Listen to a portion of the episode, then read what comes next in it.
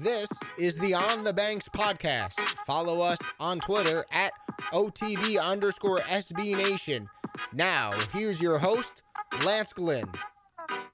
Hello, everyone. I am, of course, your host, Lance Glynn, and this is episode 19 of the On the Banks podcast. If you don't already, you can follow me on Twitter at Lance underscore G11. And of course, you can follow On the Banks on Twitter as well at OTB underscore SB Nation. If you want to listen to any of our previous episodes, you can find them on Apple Podcasts and Stitcher. Just search On the Banks Podcast. You can find them on SoundCloud. Just search OTB underscore SB Nation. And of course, you can find all of our episodes at onthebanks.com. We are right in the thick of things with fall sports and winter sports begin in a few weeks. For all the coverage of every Rutgers sport, make sure to go to onthebanks.com. I will be joined by the head coach of Rutgers women's soccer, Mike O'Neill, in a little bit. We will talk about the end of the season for this team and the Big Ten tournament upcoming. But first, I want to update where the women's soccer team sits in the Big Ten standings. Currently, they sit 9 2 and 5 overall and 5 1 and 3 in the Big Ten. Good for 18 points and a tie for second in the conference with Wisconsin, only three points behind Penn State, who have 21 and are, of course, in first place. Rutgers and Wisconsin have played already this season, resulting in a scoreless draw in Madison. What bodes well for Rutgers is that they have two games remaining against the two teams in 13th and 14th in the Big Ten Michigan State in East Lansing, and then Purdue at Sack Field to end the year. Wisconsin, on the other hand, they play at home against Nebraska and then at Ohio State to end the year. And the Huskers and the Buckeyes, respectively, sit currently fourth and fifth in the conference. Rutgers clearly has an advantage towards securing the second seed in the Big Ten tournament over the Badgers. It is crucial, however, that even if they do not win both, that they pick up at least four points, so that would be a win and a tie, in their next two games to secure them at worst a third place finish in the regular season. Right now, Rutgers is playing for home field advantage. They want that home field in the first round at worst in the Big Ten tournament because obviously the semis and the finals are in Westfield, Indiana. So they're playing for home field, but they're playing for something bigger. Right now, in these last two games and in the Big Ten tournament, they're possibly playing for home field advantage in the NCAA tournament for at least round one, and hopefully for rounds afterwards as well. Now, let's talk to the coaches. Here's your host, Lance Glynn. He is currently in his fifth season at the helm of the Rutgers women's soccer program and in his 19th year overall here on the Banks. His team currently sits tied for second in the Big Ten with 18 points. I am now pleased to be joined by head coach Mike O'Neill. Coach, how are you? Thanks so much for coming on the podcast. Doing well, Lance. Thanks for having me on. Coach, before we look at the season overall, you know, I want to hit on your most recent road trip to Columbus to take on Ohio State and to Happy Valley to take on Penn State. You managed to get a point out of the game against the Buckeyes, but fell to the Nittany Lions one to nothing. In that game against Penn State, you know, it was tight defensively, and then after that goal, I think you guys had some good opportunities, just couldn't find the back of the net. What were your main takeaways from what was a difficult road trip against really two of the teams normally towards the top of the Big Ten? Well, I think the, the game against Ohio State, um, you know, we felt we, we should have came away with more. Um, thought we did a lot and, enough to win the game. We didn't, you know, give much up at all, but we created opportunities. And you know, I think it's the the thing for us uh, for the course of the year, especially getting into Big Ten play, is just being more efficient in that area of the field. You know, we're creating things, but we creating opportunities, but we need to capitalize on them. So, um, you know, against Ohio State, you know, we we created we definitely created more against them than we did against Penn State. Um, so we were a little disappointed uh, not coming home with three points. Then we went into to Penn State on uh, on Sunday, and there's a really good rivalry between Penn State and Rutgers, and we knew that uh, you know it had just another overtime game for us on Friday, which we just don't talk about. You know, we just do a good job as a staff, an entire staff, making sure that you know we can get their legs back uh, for the next game. And you know, the start of the game, I felt we were the better team. We lost uh, Shay Hollins about 20 minutes into the game, um, lost a little bit of depth, and um, made some changes in a in, a, in an area of the field that is, we felt was very important um, to be successful. And it took us a little bit to adjust to adjust to those changes. But I I felt that you know going into halftime, I felt we were in a in a good place. Again, we just needed to make sure we kept better possession of the ball because when you when you play against the top teams, it's important to keep good possession because if you don't keep good possession, then when you play against those quality teams, you're going to find yourself chasing a lot. So we, you know, for us as a, as a as a team, the goal for us on Sunday was to keep the ball and be on the front foot all the time. So I felt the times that we did that, we were successful. Um, and sometimes when you're, you know, this is kind of learning, is when you're against it, and and and you know, your kind of momentum is is coming against you. Um, when you gain possession, you know, now it's the it's the it's the you know dealing with the pressure and, and still remaining confident that when you get the ball that you just continue to play the way that you know how. And there are sometimes I felt we needed to be a bit braver. Um, but those are the things we spoke about at halftime. And coming out in the second half, you know, we you know we you know we continue to execute the game plan that we put together, and uh, we bet one up early. Um, but like you said, I felt that the team responded really well. We had some chances um, to tie the game, um, and I think the the thing that we mentioned to the to the team afterwards is that there's so much you can learn from games like yesterday, and not only as as players but as coaches. So we're going to learn uh, as much as we can from that, and then get ready for uh, training on Tuesday, and then travel again on Wednesday. And look, you head back on the road once more. You take on Michigan State and East Lansing, and then you finish out at home against Purdue. You know, of course, every game is a challenge, obviously, in the Big Ten Conference. But do you like where the team is right now mentally and with their play heading into these final games? I do. You know, I think that you know they recognize that. Uh, you know, I, I think when when you're in one of the top uh, conferences in the country, and they you recognize that every game is a battle. You're always table watching, and what I mean by that is you're looking at the table, the standings, to see where you know we where we fit. You're you're watching the results, and you know, so it's something that we don't necessarily need to talk about but we know that they understand the importance of these last two games. Um, with all these overtime games that we played, the key the key for us is to make sure that we do just enough, that we don't overdo it, uh, that we focus on the the areas that we feel we need to be uh, efficient and and how we can get better before we play that game on Thursday night. Um, but do I like where the team is? I do.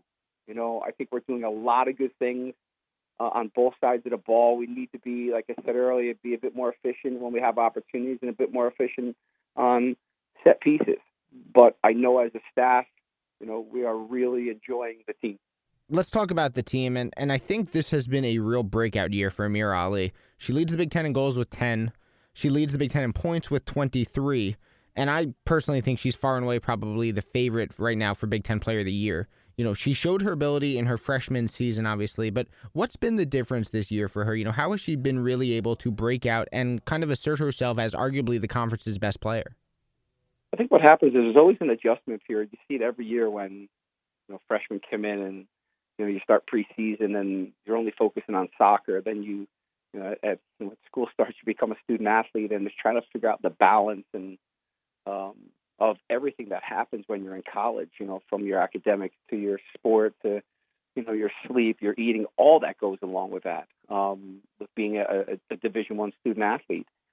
So I think what happens is that, you know, Amirah last year, um, you know, adjusted really well and really quickly to the game. Um, but I think what she's embraced starting last spring and into this fall is she's embraced the responsibility of of being, you know, one of the top players in the conference and one of the top players in the country.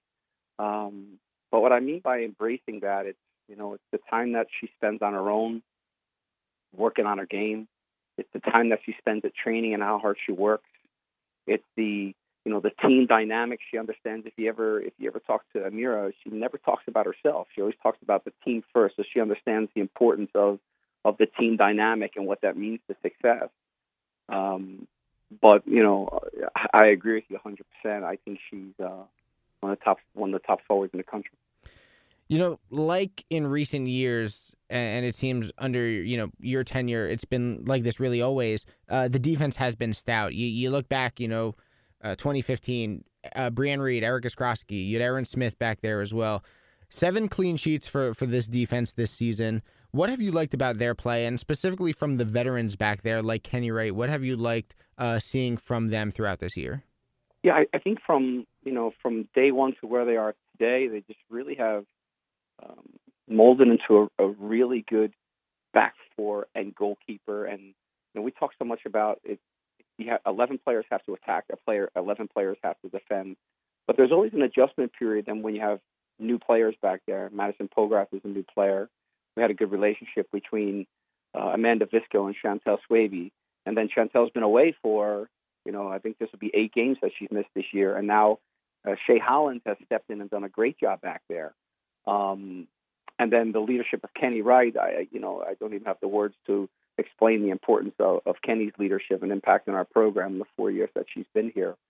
So, and then, you know, and, and Meg McClelland coming in as the goalkeeper, as the new keeper, following in the footsteps of, you know, one of the best goalkeepers, um, you know, to probably ever play collegiate soccer.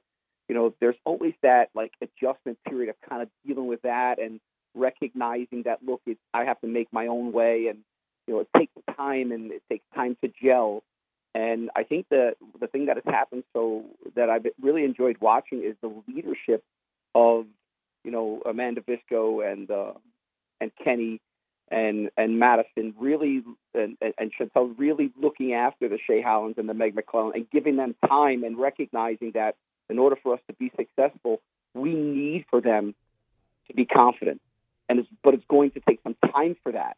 So that consistency part has been, you know, a, a big piece of our success uh, ever since Big Ten play started. So again, I just think it, it just, I think Meg Ryan does an, an unbelievable job with the with the back. You know, we asked a lot of the team on both sides of the ball, um, but I think that it's just been really, it's been really uh, special to watch them just kind of grow as a unit. Um, and we're really happy with what they're doing because there's two forms of defending. You know, one is you know pure defending, and one is just keeping the ball. And you know, we're really we're good at defending, but we're going to we're continuously all the time get better on the other side of keeping it and creating. So I think that, but you have to have that nucleus back there that kind of shuts people down, and they all understand how to work together. And that has really, to where it started, to where it is today, has been pretty special to watch you know, you talked about her in your last uh, answer. The biggest question I think heading into this year was how do you replace Casey Murphy? You, you went with freshman Meagan McClelland, and I think she's really answered the call. You know, second in the conference in goals against, second in shutouts. Why was Meagan the right choice for you before the season? And what is kind of your assessment of how she's grown as a true freshman playing goalie in such a high pressure environment of Big Ten soccer? Well, I, I think that the thing that happens, and you know, when you know, that's the I think that's you know, the part of sport is every team has a one-year life because people will leave and new people come in, and the people that we lost last year in Kobe Shiraka and Christy Monroy and Courtney Norton and Casey Murphy, you can't replace them because they're all special in their own way. And I think that was one of the things that we spoke to Meagan about. We knew that Meagan you know, had a lot of game experience by playing. You know, she won a national championship at the club level. You know, she spent time with our youth national program. So we knew that she had that experience, but she needed to get the collegiate experience. And, you know, and sometimes that takes time. It's one of saying that, look, you we've spoken to her, and I think Lubash has done, Lubash Answers, our goalkeeping coach, he's done a tremendous job with the goalkeepers as a as a goalkeeping four. Um, and the one thing that we just he continuously talks is just continue to build your confidence, make your make your your confidence, make your own name. You know, don't worry about the people that have been here in the past because we can't go backwards. We can only go forward. So we knew her coming in with the experience that she had, and but I think the the, the only way that you get that collegiate experience is by playing. And you know, she never played with you know a, a Kenie and a Madison and and Amanda and Chantelle, and we knew it would take time. Um, but she's adjusted really well, and we're you know we're really happy with what she's doing um, in Big Ten play. Really happy. You know, I mentioned earlier you got two games left this season, and while the team I think has played great, I'm sure you as a coach you've identi- uh, identified some things you want to work on with tournament play. You know, not too far away. What are one I guess one or two things that you've noticed that the team kind of needs to uh, improve upon or possibly clean up before the postseason begins? Well, I think I think. Uh a couple of things. One is that this is the belief because you know we as a coaching staff, the entire coaching staff, you know, believe that they're really, really talented. You know, we ask them to come in every day and work hard and get better, and they do that. So I'd like to see them have a, bit more confidence in all that they do because you know, I you know the the mental part of the game is so important. And as we talked a little bit about the game yesterday against Penn State, there, that there was times that we were that we were you know under pressure just to deal with that pressure and have the confidence to deal with that pressure and still and still remain who you are.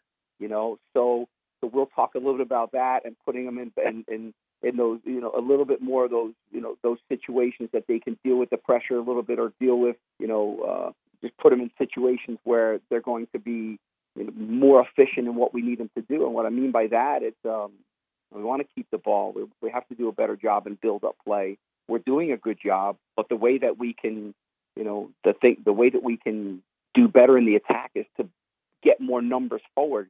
And when you get more numbers forward, there's more options. So, you know, the times that we do that, we're we're we're really we're really good to watch.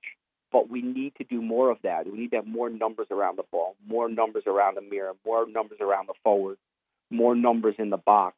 And then what we're going to work on is just kind of you know getting ourselves in situations in the final third that you know to create create uh, different games that'll give us the opportunity to be, have a bit more confidence in finishing and you know moving off the ball and crossing. You know, just things of those nature, which the final third is the hardest place to play. So we'll spend more time in that area. But I think you, I, I just think, Lance, the thing that's so important is you, you can't accomplish anything without putting in a hard day's work. You know, you can't accomplish anything unless you're, you're committed to this team dynamic. And I, I, I know that one of the things for us as a staff is, you know, it, it's inspiring watching them play. You know, and there's there's only two games left, but we have still have a lot of soccer to play. And I know that we as a coaching staff and we as our team are excited to get back out to training tomorrow because it gives us another opportunity to get better. And these last two games are very, very important for postseason. Um, so, uh, you know, we started this conversation talking about Big Ten play, and they know what these last two games mean, but we still have room to grow and get better as a team. And as a co- an entire coaching staff, we're excited about that. Amirah Ali obviously grabs headlines for what she does offensively, and Mel- uh, Meagan McClelland does obviously in goal as well.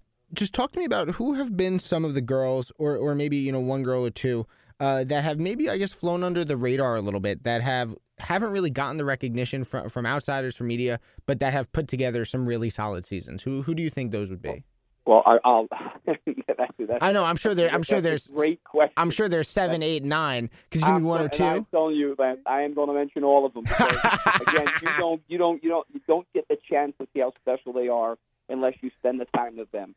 And anybody that's watched Kenie Wright over the last four years, you know, has a has an understanding that this kid's a very special player, and you know, she's one for for us that flies under the radar. I think Amanda Visco has done a great job a great job because Amanda has to have you know played with Chantelle a bit, and then Chantelle has left for eight games, and now Shay Hollins is in there, and she's adjusted really well to that. I think Madison Pogarch, another one.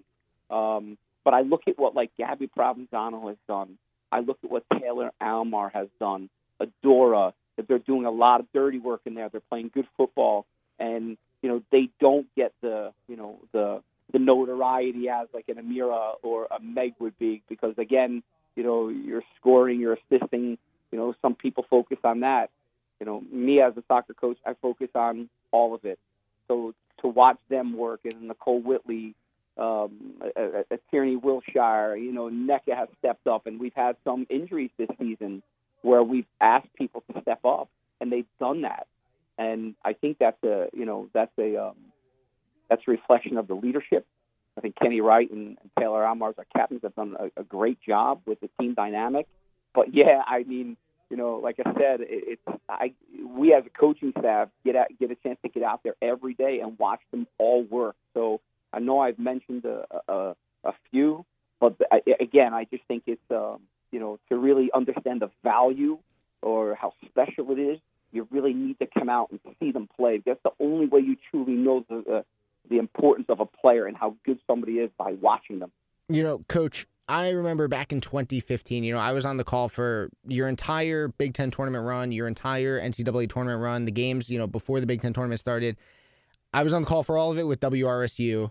And what I remembered was how important it was uh, for your team to get home field advantage, uh, both in the Big Ten tournament and also in the NCAA tournament, because I believe you played uh, Hartford at home or, or, or Hofstra, or whatever it was. Uh, UConn uh, was also at home. And, and I believe, it, I think Yurcak Field really made a difference. I mean, obviously, you went on beat Virginia in Charlottesville as well. But I think being at home, being in front of your home fans, I remember those games. The crowd, they were loud, they were energetic, they were excited for the team. Now, you know, you sit right now second in the Big Ten Conference how important is it for you this season to to try to lock up home field advantage? Obviously, you know the semifinals and the finals of the Big Ten tournament are in uh, Westfield, Indiana. But for at least that first round, and possibly for the NCAA tournament, how important is it to lock up that home field advantage? It's very important. Um, you're 100% correct. The only game that we played on the road that year was uh, at Virginia. Everything else we hosted at home. So that's what that's what these next two games are about because the players uh, love playing in front of their family. They love playing in front of our our fans, the university. They love playing at Yurcak Field, and um, so that home field advantage is big. There's nothing like you know staying home and playing in front of your family and friends. Um, so they understand. They understand the importance of that. Um, but we're going to take this one game at a time. Uh, but it does, and we've talked about from day one, is that you know to be successful in the season, it gives us the opportunity uh, for out of conference games gives us the opportunity to you know play games at home. Then when you get into conference play, it's the same way. You do well in conference, it gives you the best opportunity to make a, to make a run in postseason. So they're very aware of that. They're very clear of what they need to get done, and they understand the importance of these next two matches. But one game at a time. One more before we let you go. You know, I know it's it's three years past now and that 2015 College Cup berth. But one player specifically who was on that team was Kenie Wright. You know, she she played big ministry then I believe started for for you then that season as well. Since then, a couple close losses in, in Big Ten tournaments and NCAA tournaments. Have those experiences uh, for players who ha- who have been there, who are on those teams, who were who were on that 2015 College Cup team, do they do they remember that? Are they as seniors now, like Kenie Wright? Are they kind of using that as you know extra motivation, a chip on their shoulder, maybe to help try and push them this season? Considering for some it might be their last opportunity to kind of reach that ultimate goal. Yeah, I, I, you're 100 percent correct. Uh, you know, for Kenie Wright, Ken, Kenny's a pro, and um, she's been a big part of our success this last four years. I think what happens in order to, to to be successful in those matches, you need to play in those matches and every big game that we play, we're gaining more and more experience, you know, for the next big game. You know, we look at the Final Four. We look at we played in two Big Ten finals, and you know, and now we're in a position here in Big Ten play that you know it's up for grabs, and you know we're good enough to be a champion. You know, so I think that those games help prepare you for these moments because you you need that experience. We need to know how to win those games. You know, we're getting there, but we need to learn how to win them.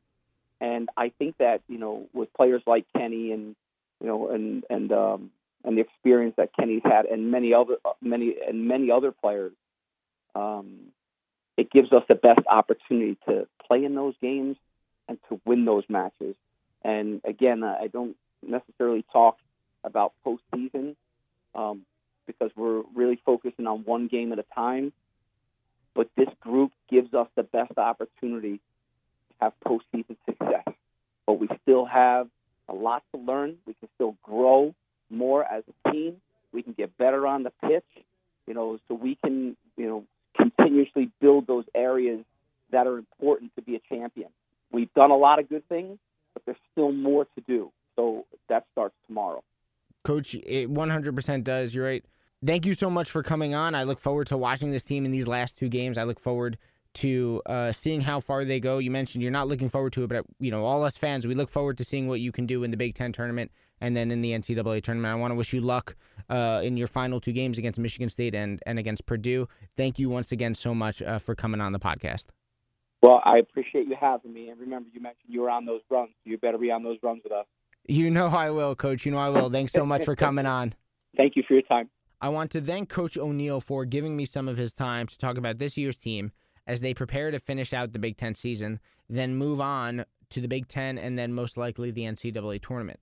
If you have not seen this team yet, I really recommend you go out and watch them. They are fun to watch, let me tell you. As I mentioned, not only are they fun to watch, but they probably have the Big Ten Player of the Year in Amirah Ali. However, what will define this team is obviously what they do come tournament time. They've gotten so close in previous years, both in the Big Ten and in the NCAA tournaments, but they've just come up a little bit short. What differs, however, from those teams to this one, I believe, is Amirah Ali. Yes, those teams had offensive talent. They had Kassi Inacio, they had Colby Ciarrocca, they had Madison Tiernan, Brianne Reed, Erica Skroski, and so many others, both defensively and offensively, that you know went on to uh, women's soccer professional careers. But Amirah Ali, you know, she has that special offensive ability that that really only a few players in this entire country have. Yes, obviously the loss to Penn State stings, but you got to remember the Nittany Lions. One, they were the 2015 national champions and still have so much talent and two, the game was in Happy Valley.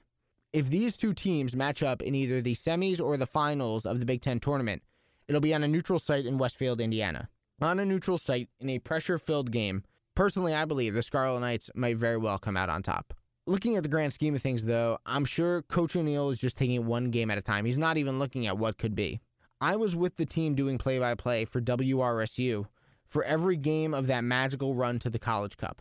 I had the call in Charlottesville when Casey Murphy saved Tina Iordano's penalty kick to send Rutgers to the Final Four and was there for every game before that one. That team in 2015, it never looked past their opponent during that run until the clock hit zero. Once they secured the game, that's when they began looking towards the next opponent. That's something Mike O'Neill does so well. He doesn't look ahead, he just looks at what's right in front of him. And I believe, just like that team did in 2015, this team, come tournament time, they're not going to look ahead. They're going to look at what's right in front of them, and they're going to take it one game at a time to make that 2015 run look exactly like what this 2018 run is going to be. Follow SB Nation on Twitter at OTB underscore SB Nation, and you can find out when our next podcast is debuting.